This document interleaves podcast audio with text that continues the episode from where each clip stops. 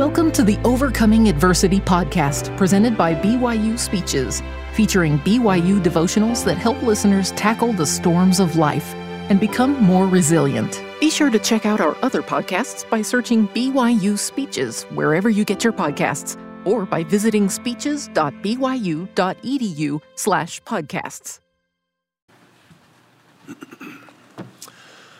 Over the past several decades, my wife has faithfully stood at our door to send our children off as they leave our home for school. Without exception, she would call to them, usually in her pajamas, and say, Stand up straight and smile, and remember who you are. You're a Richardson, a child of God. And then, without taking a breath, she would then say our family motto reverence, respect, responsibility, resourcefulness. And then, with the excitement of a cheerleader, she would roll her arms and say the final word resolve. She can do it much better than I can. Oh, but wait, she was not quite yet finished. She would cap all of this off with an enthusiastic, be a light. After hearing this charge nearly every day of their young lives, is it any wonder that this ritual has been forever ingrained in their memories, and quite possibly the memories of their friends and also our neighbors? With this image fresh in your mind, I would like to focus on the first part of my wife's simple but profound instruction to stand up straight and smile and remember who you are. BYU has impacted my ability to stand up straight, influenced why I smile, and greatly molded what I am today. I have been privileged to be part of this university as a student, a professor, and now an administrator for over three decades. Now, I know what you're thinking, and yes, three decades is a very, very long time, and yes, I am very old. So, after all of these years, you would think that I would know my way around campus, which I do. Understand more about honor and integrity from our honor code, which I do. Know both verses of the Cougar Fight Song, which I do. And know and enjoy BYU's history and culture, which I do. Yet there are certain things that I know about BYU that I earnestly hope that I will never, ever forget. President Ezra Taft Benson once said, quote, It is our privilege to store our memories with good and great thoughts and bring them out on the stage of our minds at will, end of quote. Sadly, remembering even the good and great thoughts can be difficult. Now, I'm confident that you, of all people, understand this well. After all, you have been taking quizzes and midterms lately and probably know that sick feeling where your head is like a balloon with a very small hole in it. And all of your preparation at the library is leaking out at an alarming rate as you make your way to the testing center. Oh, you try and pump your head up quickly by reading through that stack of note cards that you have prepared as you walk but you know deep down that all the good stuff is leaking out just as fast as you are putting it in. Now, there is great power in knowledge, but it seems that there is even greater power in remembering. President Spencer W. Kimball once asked, quote, when you look in the dictionary for the most important word, do you know what it is? He then answered, it could be remember, end of quote. With everything that you have tucked away, there are some things that you should never forget, like wisdom. More than knowledge and facts, wisdom deals with applied knowledge, coupled with experience and good sense. It was Alma who admonished his son Helaman Remember, my son, to learn wisdom in thy youth. No wonder President Kimball said, quote, Our greatest need is to remember and emphasize that Remember is the word, remember is the program. End of quote. So it is not usual, unusual for people to use strategies or objects to help them remember things that are important. Everyone knows about tying a string around one's finger, but I have never actually met anyone who has used this technique. Others use rhyming patterns, flashcards, repetition, or other devices to create, categorize, or even trigger a memory. And some people even save mementos. More than just a keepsake or a souvenir, a memento is an object with the sole purpose of helping one to remember. In fact, the word memento is from the Latin, which literally translated means remember, with an exclamation point at the end, no less. Because of this, I would like to share with you four, four BYU mementos that continue to help me in my quest to stand up straight, smile, and remember who I am. Now, I realize that some of you may be thinking, what is the value of this little show and tell at our devotional today? But please consider Elder Jeffrey R. Holland's counsel as my response to that question. Quote, we have, uh, we who have already walked that portion of life's path that you are now on, try to call back to you something of what we have learned. We shout encouragement. We try to warn of the pitfalls or perils along the way. Where possible, we try to walk with you and keep you close to our side. End of quote. So, let's take a walk together. One treasured memory from my BYU past is this exam. In truth, of all of the hundreds of papers, quizzes, and exams from my undergraduate degree, this is the only academic memento that I saved from my entire undergraduate experience. This is a Chemistry 105 exam. My trophy. I vividly remember watching the professor hand back a big stack of exams to the person on the very front row and say, Find your exam and pass the pile along. This was long before FERPA laws protecting privacy, so public humiliation or adoration, depending on how you performed, was always a looming possibility. When the stack came to me, I hastily retrieved my exam and hurried out of class. As I was walking out of the building, I glanced at the exam and I saw the number 76 scrawled across the top in red pen. 76. I questioned 76? I quickly stuffed the exam back into my backpack and I felt as if someone had punched me in the stomach. My mind raced, and I started thinking that I obviously wasn't smart enough to be at BYU, for surely everyone else in the Chem 105 class scored much higher than I did. I envisioned in my mind my fellow classmates celebrating together at the Cougareat, toasting their success with chocolate milk. The number 76 kept flashing over and over in my mind as I walked to my apartment by going down the stairs south of campus to the botanical pond. Nearing the bottom of the stairs, I pulled this dreaded exam from my backpack, hoping that somehow I read my score incorrectly. But sure enough, that red 76 was still there. But then I noticed something that I hadn't seen before. My heart raced when I saw a little minus sign. You see, I didn't get a 76 on this exam, I missed 76. yeah. And sure enough, right here in the corner is the number 24. Surely, surely this is the lowest score in BYU history given to someone who actually tried really hard to do well. I was so stunned that my first impulse was to jump into the botanical pond, swim to the bottom, and hide from the entire world. Little did I know that the botanical pond was less than three feet deep. So that plan would have also received a score of 24, as it too would have been doomed to failure.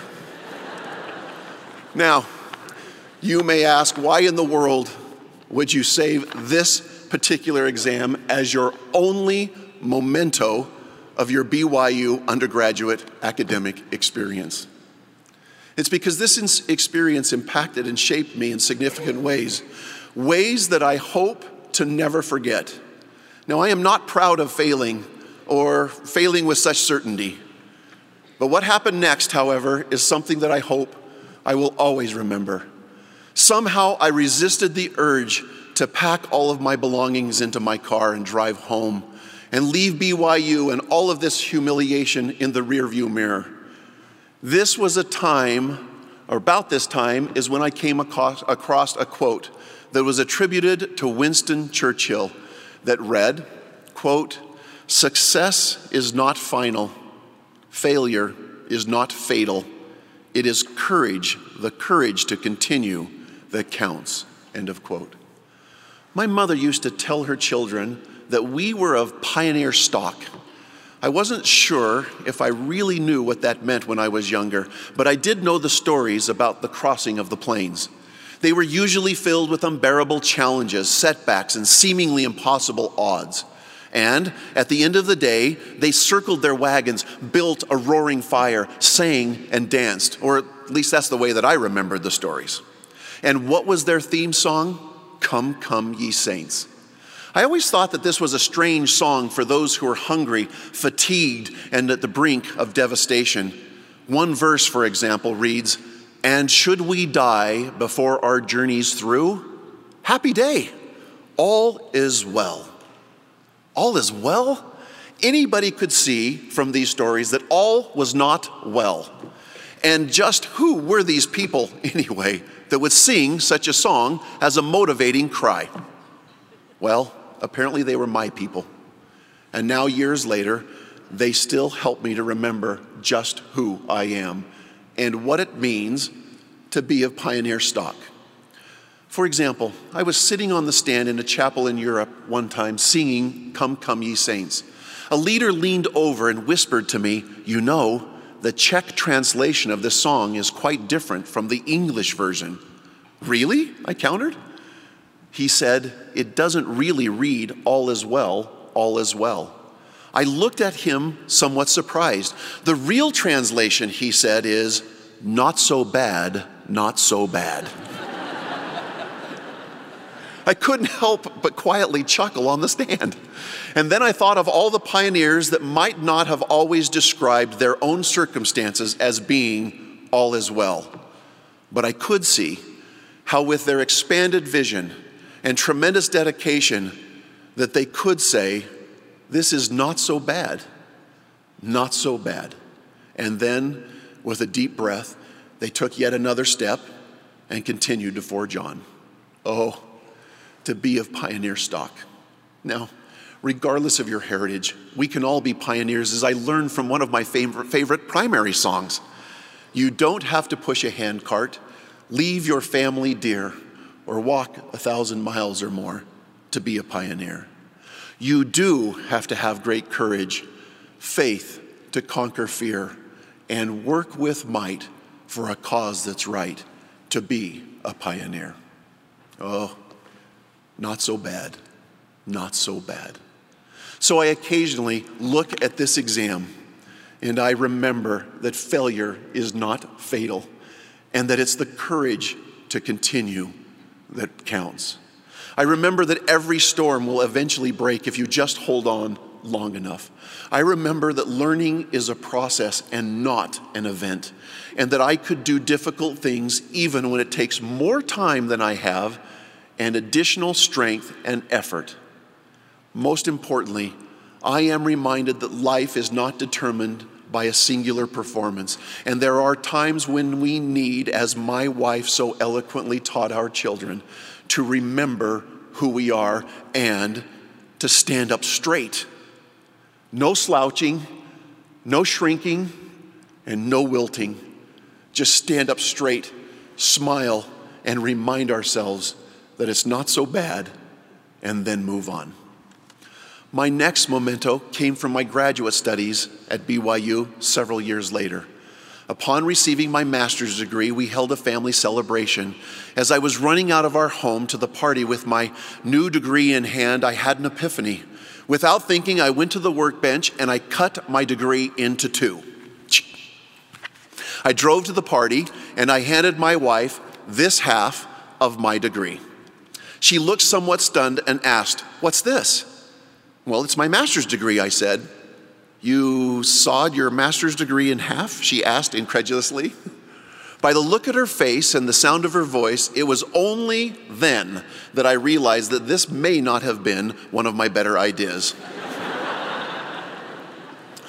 I explained that even though this degree had my name on it, that it was just as much hers as it was mine that she worked just as hard as I did and deserved at least, at least half of the credit.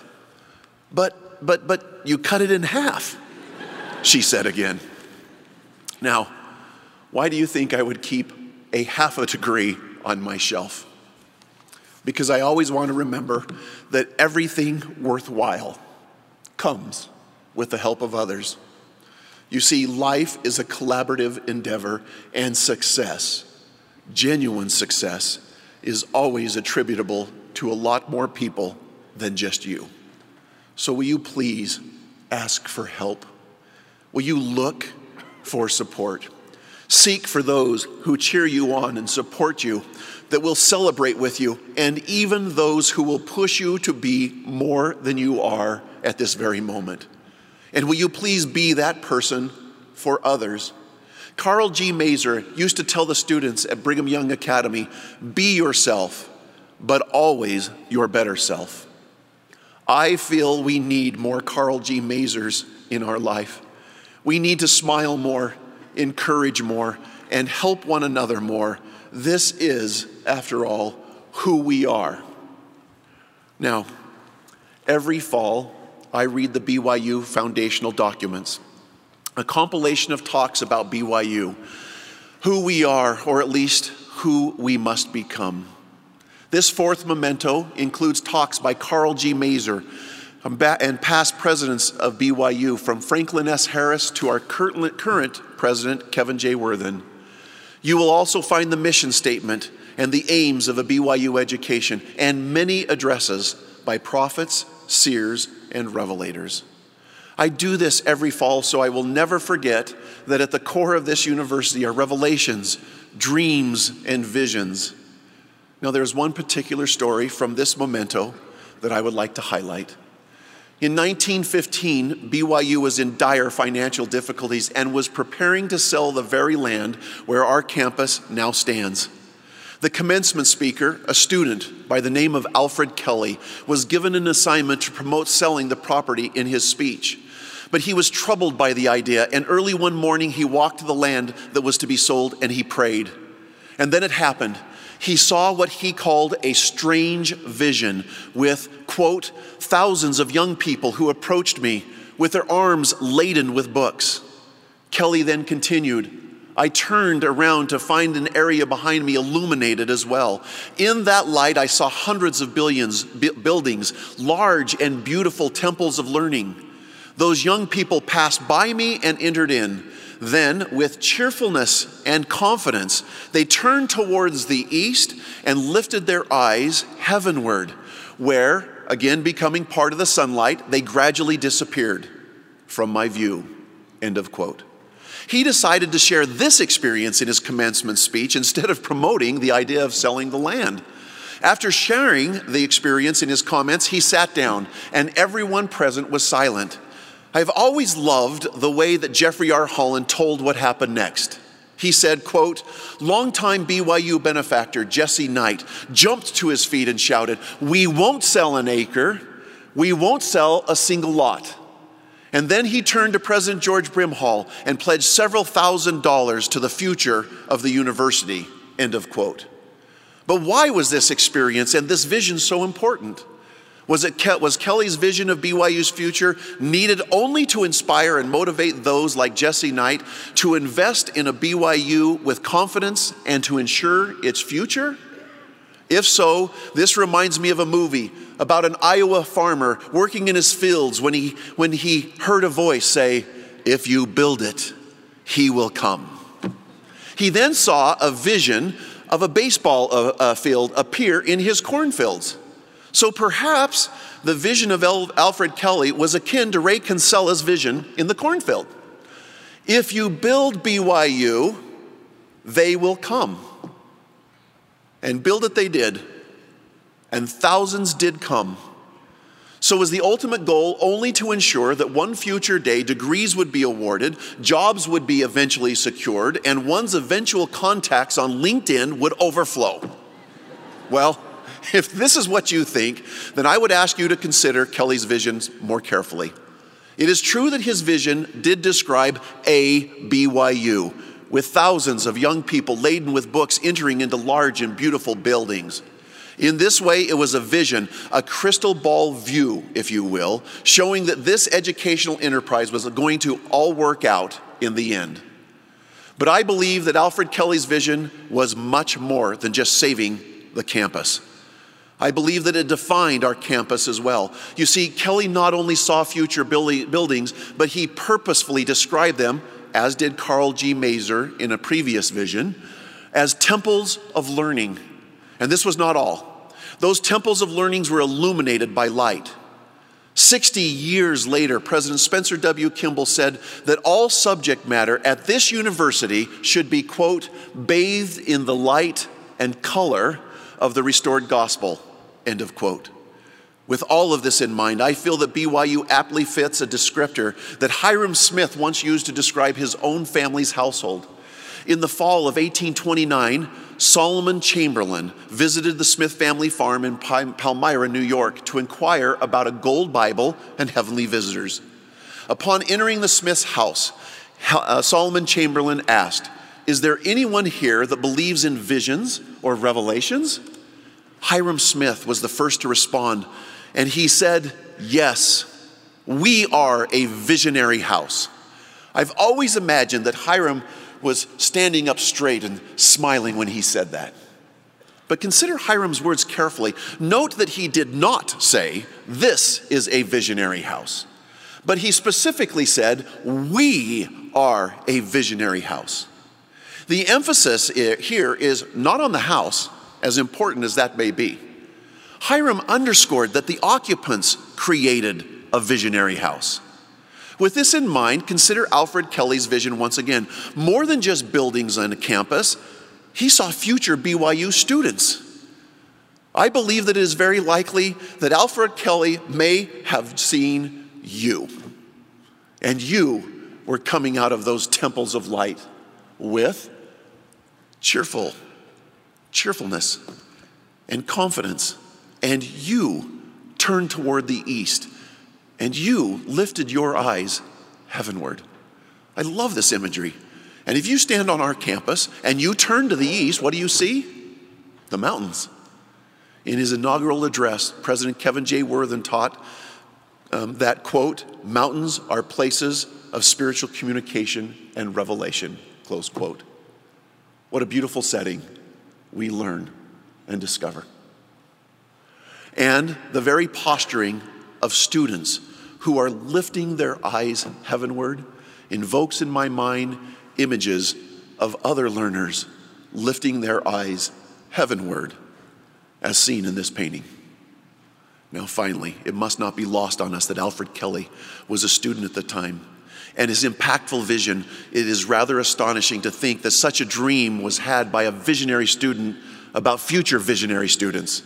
Every time I read BYU's foundational documents, I am reminded that this is a place of revelation and vision. John Tanner, former BYU academic vice president, once said, quote, over the years, thousands of individuals have contributed to the dream of BYU. Every year, new students and faculty add their particular hopes and dreams to our collective vision. End of quote. Thus, all of us must continue seeking enlightenment, pursuing revelation, and dreaming dreams for our own future as well as for the future of this university. Where there is no vision, the proverb reads, the people perisheth. Finally, one last memento from my BYU experience. Every computer that I have owned for the past 29 years has had the same screensaver. It is a scrawling custom message that reads, you gotta believe. This memento helps me recall something I hope to always remember. While there are many more details to this experience, I will offer an abridged version due to our limited time together. At the beginning of my senior year here at BYU, I began worrying whether I was making the right decision about my future. I was taking entrance exams for graduate programs and even submitting applications but nothing felt right. To some, uh, to find some guidance, I interviewed doctors, lawyers, businessmen, and businesswomen, and pretty much everybody that had a pulse and a job. But nothing clicked.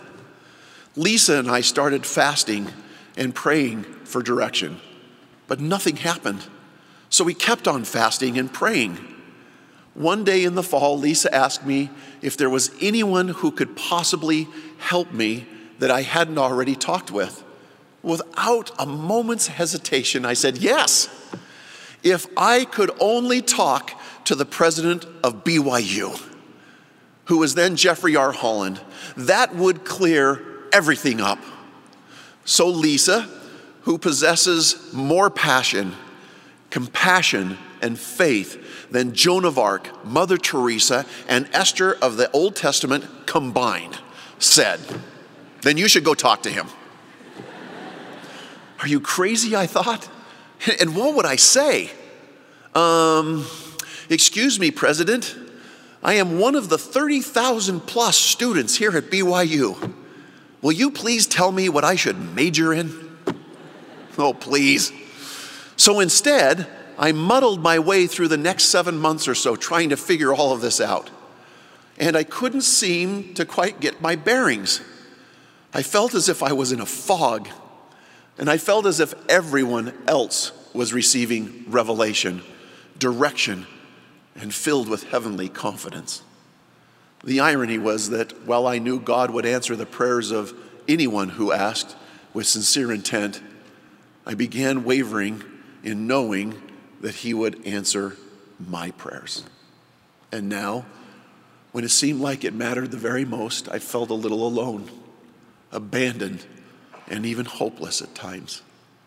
I reached the point that I didn't care so much about what I did for a living in the future as much as I cared about receiving divine direction and confirmation. It was clear that I wasn't standing up straight. My hands were hanging down, and my feeble needs knees needed strengthening. So, with just a, several weeks prior to my graduation, I attended my senior capstone class in the basement of the Jesse Knight building.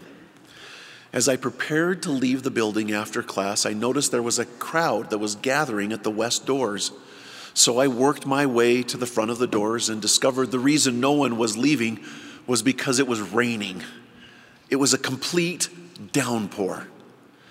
Having taught at the MTC earlier that day, I was dressed in a suit, and I can almost hear myself saying, Typical, typical as I looked outside at the rainstorm, knowing that I would have to walk home in it. I put a Daily Universe newspaper over my head and I started running through the parking lot. The newspaper turned to a pulpy mush and I was soaked almost immediately. So I walked very slowly. I might as well catch pneumonia and be sent to the hospital, I thought. Make the most of the experience. I was truly in a blue mood and felt very down. As I walked past the Brimhall building, I heard someone yell out, You need this more than I do. And I looked across the street, and there was President Holland holding up an umbrella. I offered an exchange of my backpack for his umbrella. And he responded by opening the rear passenger door of his car and offering me a ride home. I ran across the street, got in, and immediately created a puddle of water on their back seat. Sister Holland, who was already in the car, greeted me as President Holland got into the driver's seat. Where can I take you? President Holland asked as he looked at me through the rearview mirror. My wife and I were managing apartments south of campus at the time, and I kind of hesitated in telling him where I lived because I didn't think he would be very impressed. But with the president of the university looking at me in the eye, albeit through the rearview mirror, I confessed the name of the complex. And Pres- President and Sister Holland chuckled, and President Holland said, Pat and I managed those apartments when we were undergraduates at BYU. I was stunned and speechless. My tiny brain couldn't comprehend that President Jeffrey R. Holland actually lived in the same apartment that I was living in. Impossible. You see, I had long admired President Holland and had placed him and Sister Holland in the born with a life category. I imagined that his life was charmed from the very beginning. Perfect high school athlete, perfect missionary, perfect wife, perfect president, just perfect. So to think that I actually lived in the same apartment, incomprehensible, incomprehensible. Are you married? They asked. Yes, I answered, with my head still spinning. Do you have children? We have a son, I said. Our firstborns, our first son was born while we lived and managed those apartments, they explained. Really?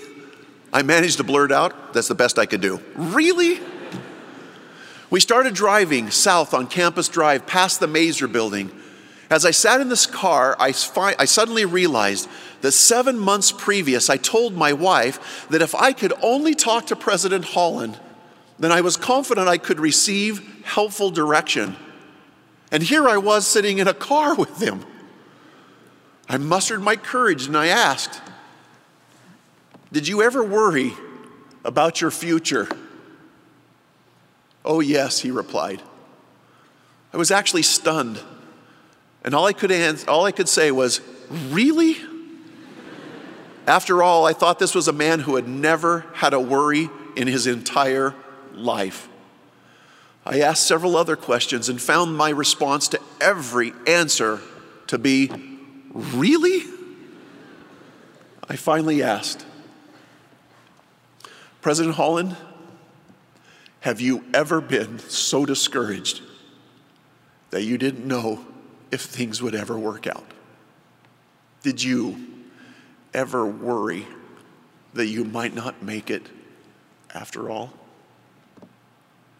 He looked at me through the rearview mirror and answered again to my surprise Yes, I did. True to the pattern of our conversation thus far, I managed an incredulous, really? Really? I recall Sister Holland saying, Yes, Matt, really. We drove to my complex, and I didn't give him any directions. And we moved, and I moved toward the car door to get out. But President Holland put the car in park, and he and Sister Holland turned in their seats to face me, and we talked. At one point in our conversation, he said, Matt, part of your problem is, is that you don't believe. I admit I felt a little badly as if my testimony was, was considered to be subpar. Oh, he said, I'm not talking about your testimony. You just believe that God will work his mighty miracles for everyone but you. And his assessment was actually right. And then he said, with his typical fervor, You gotta believe, Matt. You gotta believe. He then offered some more sound counsel, heaps of encouragement, and I got out of the car. I stood and waved until they were out of sight. Upon entering my, our apartment, I shared this experience with my wife, and we wept together and we wrote the experience down so we would always remember. So, why the screensaver? While I have always, I will always be grateful for President and Sister Holland, I want to make sure that I never forget that God is aware of each of us. I want to remember every day, or perhaps every three minutes when the screensaver comes back on, that every day that BYU is a place where students can turn to the mountains, look heavenward, and be filled with light. This is who we are. And I want to remember every day that no matter what happens, you gotta believe. 12 years after my ride home in the rainstorm, Elder Holland, in a general conference address, reflected on a personal experience when he was discouraged and unsure about his own future. He offered himself this advice, which brought back memories and renewed my own resolve. Elder Holland said, quote, Don't give up, boy. Don't you quit. You keep walking. You keep trying. There is help and happiness ahead, a lot of it. 30 years of it now and still counting. You keep your chin up, it will be all right in the end. Trust God and believe in good things to come. End of quote. I hope you will forgive me for being very personal today. At the same time, I hope you will understand that a BYU education is personal, or at least it should be personal. I realize that your BYU mementos may not be exactly like mine. I am confident, however, that they are probably similar, at least in principle. I testify that as challenging as it may seem, with faith and diligence, it really is not so bad, not so bad. I testify that if you seek help and invite others into your life, then your life will be fuller, your success will be more meaningful, and you will find peace. I testify that BYU is a place for visions, your visions, and that God will answer your prayers. It may take months, years, or however long is required for you to openly receive His answers, but the vision will surely come. You gotta believe. You gotta believe. I especially hope that you will stand up straight and smile and remember who you are. You are Brigham Young University. So, reverence, respect, responsibility, and yes, resolve. Be a light. Don't you ever forget it. In the name of our beloved Savior, Jesus Christ. Amen.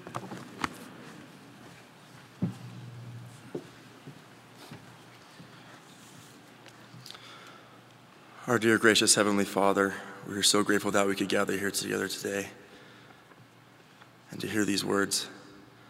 Please bless us that we may remember who we are and remember why we came to this great university, that we may become a light and let the why to continually light us. We are grateful for our Savior Jesus Christ and all that He has done for us. Please let us rely on Him so that we may overcome our challenges and our rainy storms ahead. We love thee with all our hearts, might, mind, and strength. And we say these things in the name of our Savior, Jesus Christ's name. Amen. You've been listening to the Overcoming Adversity podcast presented by BYU Speeches. Please check out our other podcasts of recent speeches, classic speeches, and BYU Speeches compilations on love and marriage, by study and by faith. Come follow me, the prophet Joseph Smith, and Jesus Christ, our Savior and Redeemer. Go to speeches.byu.edu and click on podcasts for more information. You can also find all BYU Speeches podcasts at your preferred podcast provider.